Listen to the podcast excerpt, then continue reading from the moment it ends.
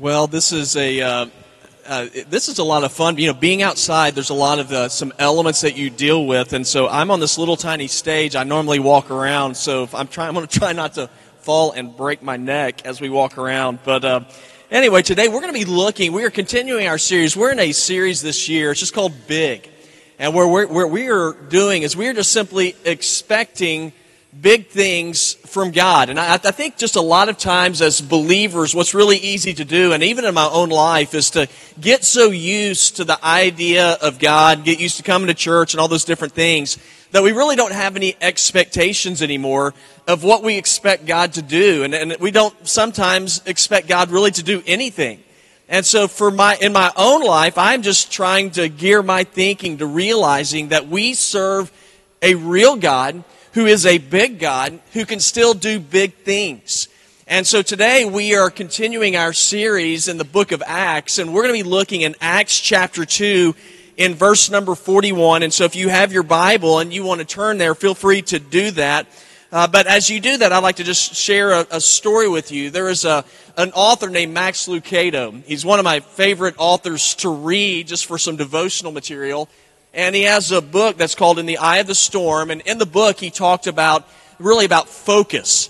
And he said there were two, uh, two paddle boats going down the Mississippi River. And this is the 1800s. And he says they're going down the river, the, the boats, the, the, the sailors on each boat, they began to talk to each other, talking about which boat was better, which boat was faster. And then he said before long, they began to talk about, you know, who could win a race. And so one of the boats began to pull away, and the other boat was trying to keep up, but they quickly realized that they didn't have enough coal to get down to their destination in New Orleans. And so to keep up, the one of the guys had a great idea. He said, We got some cargo in this boat. He said, Let's see how it burns. And so they threw their cargo into the fire, and they began to catch up, and the more cargo they threw into the fire, uh, the, the quicker they became, and they passed the other boat, and they ended up winning the race, which was a great thing the only problem was is they burned up all their cargo. And that was just an example of, of a group of men who got together and they lost focus of what they were there for. And, the things that they were to value, they didn't value them anymore. What they were valuing was stuff that in the big picture really didn't matter. And I think sometimes as, as believers, as Christians, as churches, it, it's really easy for us to kind of get caught up in the peripheral things of life and we forget what it is that we are to value as believers, as a church, as followers of Jesus. And so today in our passage of Scripture, we're going to take a look at the early church. We're going to take a look. What did the church, you know, what did the church of the Bible value? You know, what, what was it that the church of Scripture found to be important? Because I believe the things that they found to be important are the things that we as a church today, you know, in the 21st century in Blythewood, South Carolina, I believe these are the things that we are to value as well. And so we're going to be talking about the beginning of the church today. We call it the birth of the church. And whenever you look at the birth of the church, you're going to see that it drew a huge crowd in. And so the question is, why were so many people attracted to the message of Christians? And I believe it's because of what they valued. And I believe we're going to see the same thing today. We need to value the same thing that the early church did. So that's why we're going to look in Acts 2.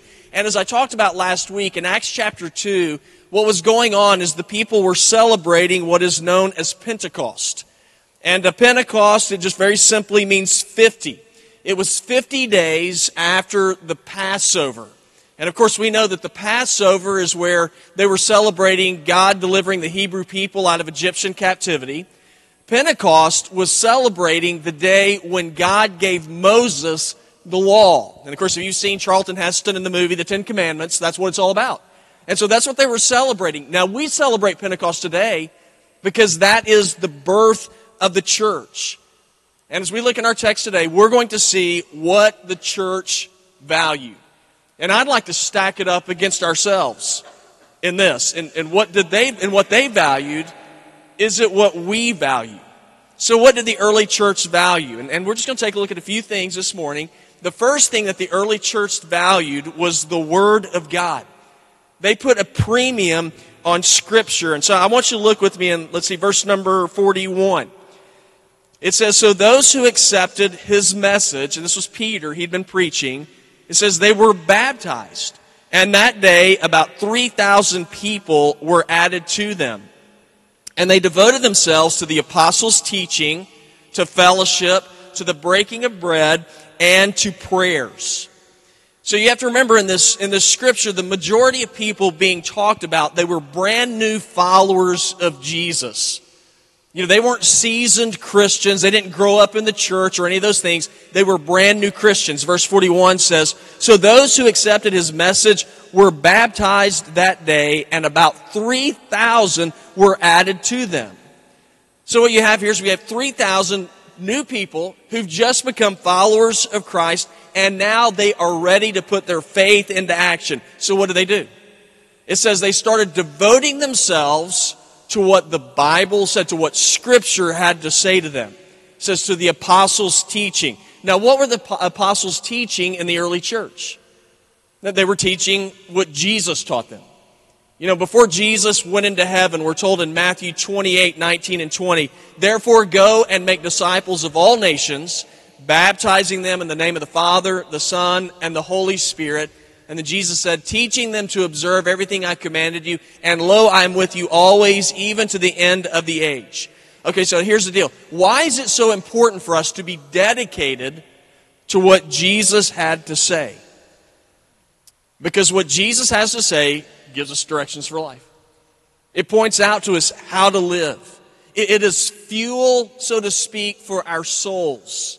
And we know that if we are going to if we're going to be successful, if we're going to have energy, then one thing that we need is we are going to need food to nourish us. Same thing's true as believers. If we are going to be successful, if we are going to make a difference, we need to be fed God's word to nourish us in how to live. 1 Peter 2, 2 and 3 says, like newborn infants, it says, desire the pure spiritual milk so that you may grow by it for your salvation since you have tasted that the Lord is good. Now here's what I here's what I think. I think a lot of times we struggle spiritually because we are malnourished spiritually because we don't know what God's word says. Because we don't put into practice what scripture teaches. You know, if, if the, the same thing if you apply it to the physical body, if we don't eat enough, then we get malnourished, we get tired, we get run down. I think the same thing happens to us spiritually. So, in essence, while food is like the fuel for our bodies, God's Word is the fuel for the church. Again, you apply it to just regular stuff. You know, whenever you came to church today or whenever you go to work, one thing you want to make sure you have is you want to make sure you have gas in your car to help you arrive at your destination. Have any of y'all ever run out of gas before? Okay, if you've run out of gas before, you know, well, that was, that was not very smart of me. And so you want to have enough gas to get where you're going.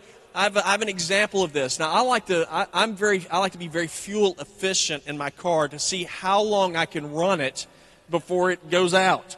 And uh, my son, uh, in particular, really does not enjoy this. And whenever he was a, he was a knob at the Citadel. And I remember I was, I was, going to pick him up, so it was his freshman year, and he just wants to get out of school to, to get away from the rigors of, you know, cadet life. And so I drive down there to pick him up. As we're on our way back, my gas light comes on, and it says, you know, 50 miles until empty. And so I was thinking, my son, he's like, mm, we need to get gas soon. I was like, we will, but it started raining.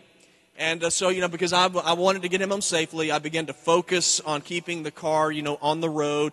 And it was really, it was a really hard rain, and I was driving along. I was kind of not really paying attention to my gas gauge until it said two miles until I was empty. And the real challenge and problem was the next exit, my son noticed this, is that it was three miles away. So I got two miles on my car, gas station's three miles away. Hank is sitting there thinking, great, my dad's a moron. I'm going to be wearing this stupid Citadel outfit, and I've got to walk in order to go get gas for my dad. Now, here's the neat thing that I learned. I learned that the car, we, we ended up actually, we coasted into the gas station.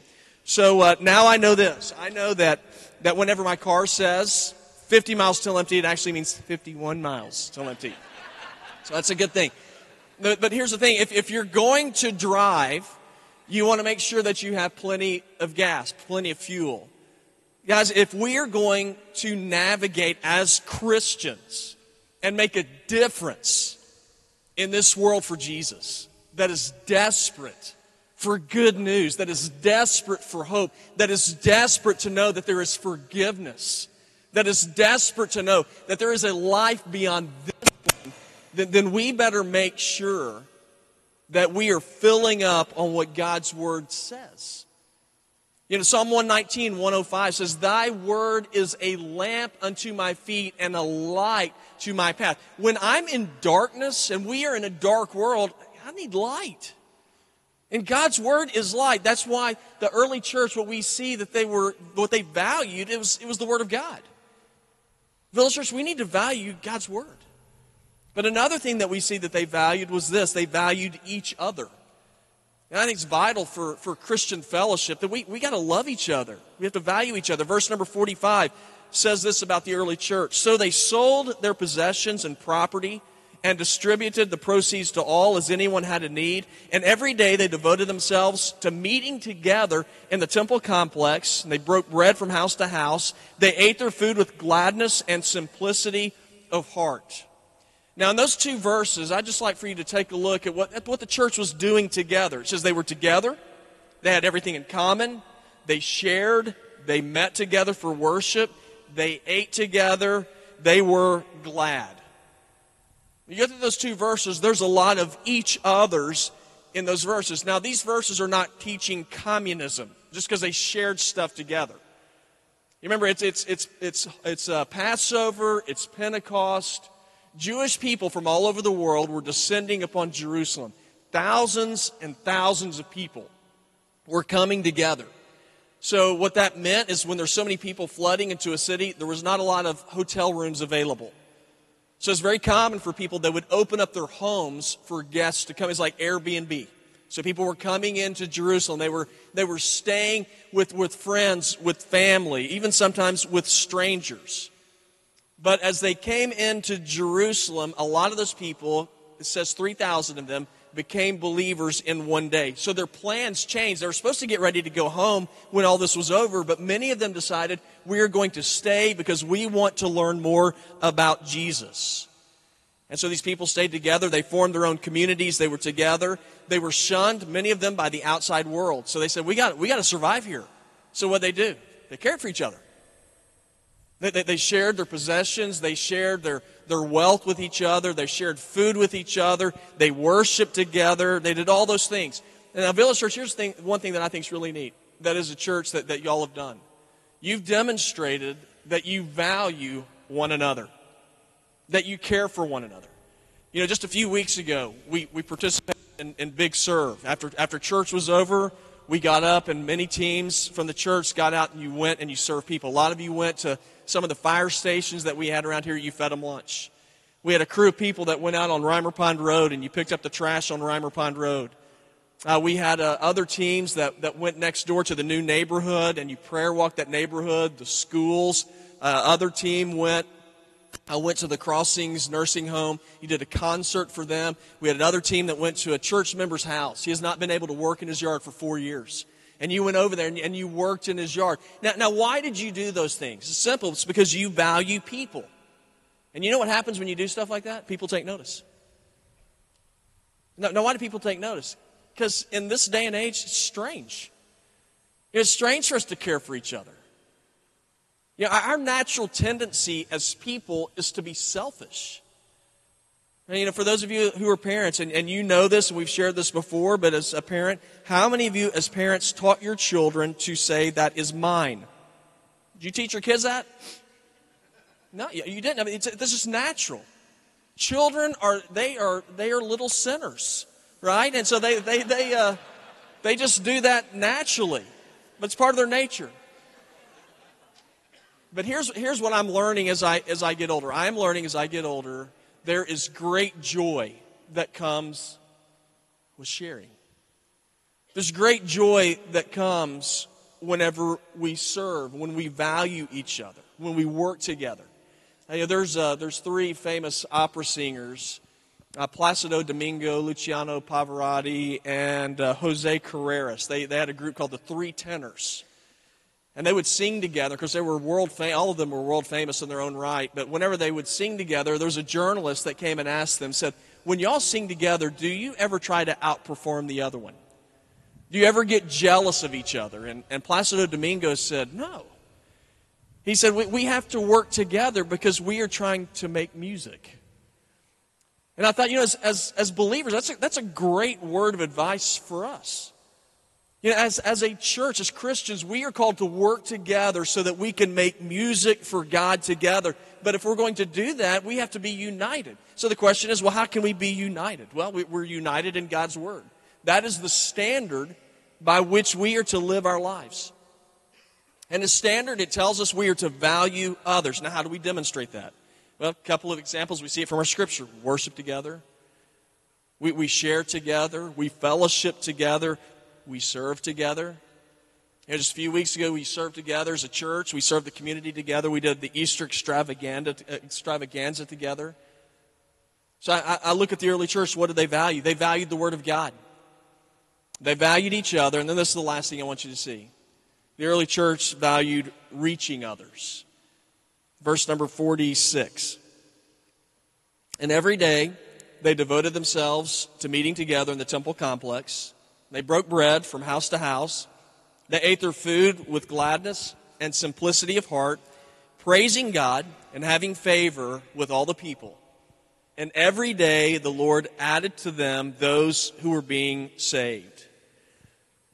You know, whenever I, whenever I find a group of people that I really enjoy being around, I can tell you one thing that's hard to do. You kind of get around this group of people, and then somebody new wants to come into your group of people. And my tendency, my natural thought is don't let them in. Because it's really good right now, and that person is sort of an outlier. We don't know what they're going to bring. So, you know, I'm thinking that if they come, they might screw this thing up. And I like, I like the group like I've got it right now. Now that's a great thought for a pastor, isn't it? But that's, but that's just sort of, but that's just sort of my, I think that's kind of like a lot of our natures. It's going good right, right now. If it ain't broke, don't fix it. But I look into our scripture and I see that the Christians, the early church in the scripture, they were very outward focused. Now, now, how do we know this? Well, for a couple of reasons. One, we're told that they interacted with the community at large. Verse number 47 says that they had the favor of all the people. Isn't that neat? That's, that's the early church. It does not say the community hated that church down the road. It says they had the favor of all the people. And I thought, wouldn't that be a, that a, wouldn't that be a great testimony for us? You know, wouldn't it be nice that the people that are in Northeast Columbia and Blythewood, when they hear about you guys, they hear about Village Church, they say, you know, we're a better place because they're here. You know, they, they make a difference in our community because they are involved with us. You know, I guarantee you, whenever you spend time serving other people, valuing other people, people take notice of that every time we have an event and you guys are out serving, people, when they find out I'm, I'm the pastor, they'll come to me and they'll, they'll, there's two things they'll do. One is can we, can we donate something for what y'all are doing? And I just say, no, not, you can just donate it to cash. Write that check out to cash. I'm kidding. Say, no, that we're, we're, we're doing that, just we're doing it to, to serve people. But it gives me an opportunity to say about y'all. They say, why are y'all doing this? It's a very common question. And it's a great opportunity just simply to say, because we want to show you in a simple way Jesus loves you.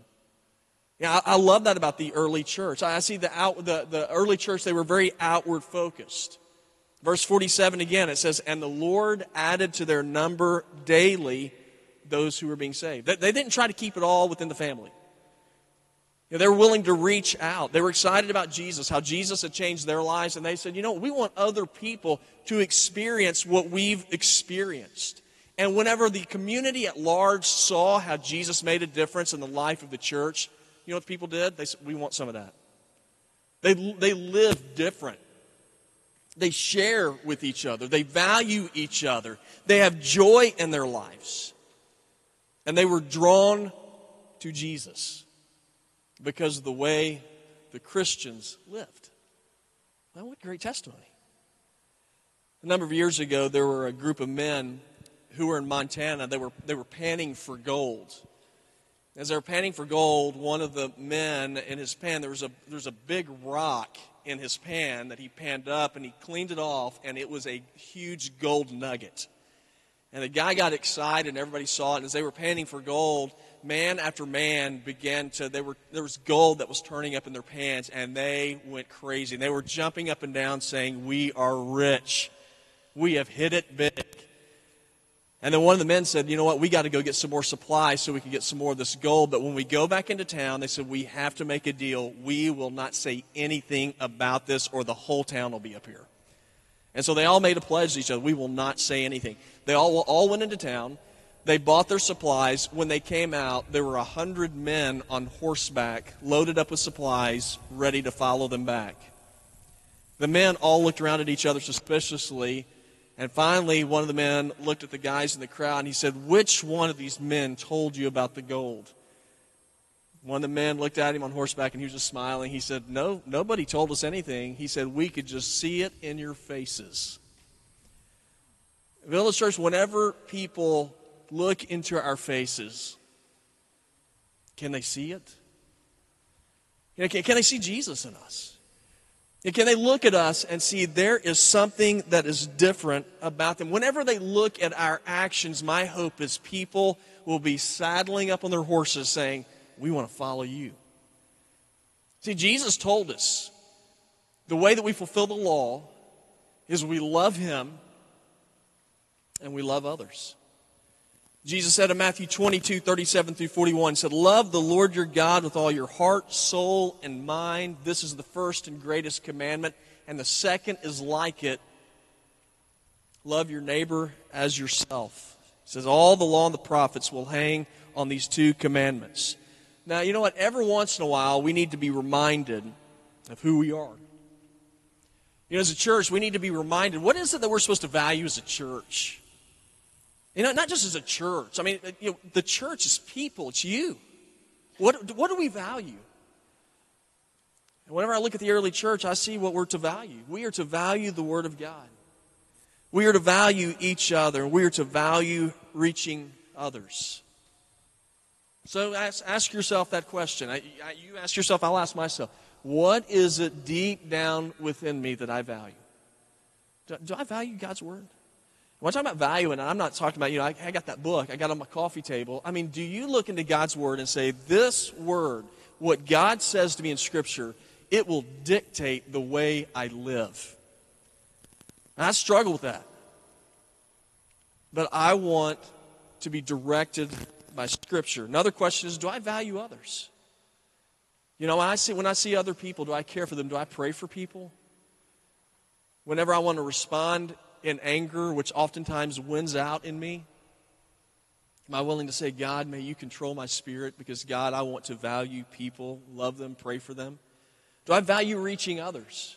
Where I look at people not as just what can they get me, but I look at people and say, do they know? Do they know Jesus? Because everybody's going to die. And whenever it happens, there's one of two destinations. Do I want to reach people because I want to see people experience the grace and the forgiveness and the love of God? Might be some of you here today, you might say, you know what? I'm not real sure if I even value Jesus yet, but I'd like to know him. You can know him today. Now, we're going to close our service in this way. I'd just like for you to bow your head and close your eyes. And, and there could be that there's some of you here today, and you say, you know what? I, I, I need to ask myself if I've ever surrendered myself to the leadership of Jesus. And maybe if you're honest with yourself, you say, you know, I, I know who Jesus is, but I, I don't really follow him. But I would like to. If you would like to, then I'll just encourage you where you're seated. If you would, just, just pray. Pray this prayer silently to the Lord. You just simply pray to Him and say, Lord, I, I want you to know, Lord, I understand that I am sinful. And Jesus, today I ask that you will forgive me of my sin. Because God, I know that that is why you went to the cross. You died for me. You were my sacrifice. And then, Jesus, you rose from the grave, giving me freedom over the penalty of sin, giving me eternal life. So I am asking you, Jesus, to be the Lord and Savior of my life. Now, if you prayed that prayer or something like it, nobody looking around, I just want to encourage you. You can take your bulletin, you can fill out that contact form, and there's a line in there. You check it, say, I, I am committing my life to Christ today. And then you tear that out. And as you leave, we're going to have ushers that will be holding these little black baskets, and you just drop that slip of paper in there, and we can get you some information in the mail about growing in the walk with Jesus. Now, maybe there are others of you who say, you know what, I, I am interested in finding out what, what this community of believers is all about. I, I'm interested in being a part of the ministry here. I'm interested in knowing how you function, what you do. We're having our Discovery Village church class next week. Love for you to come. You can sign up for that class using your, your contact form in the bulletin as well. And you do the same thing. Just write your information there, put it in the basket.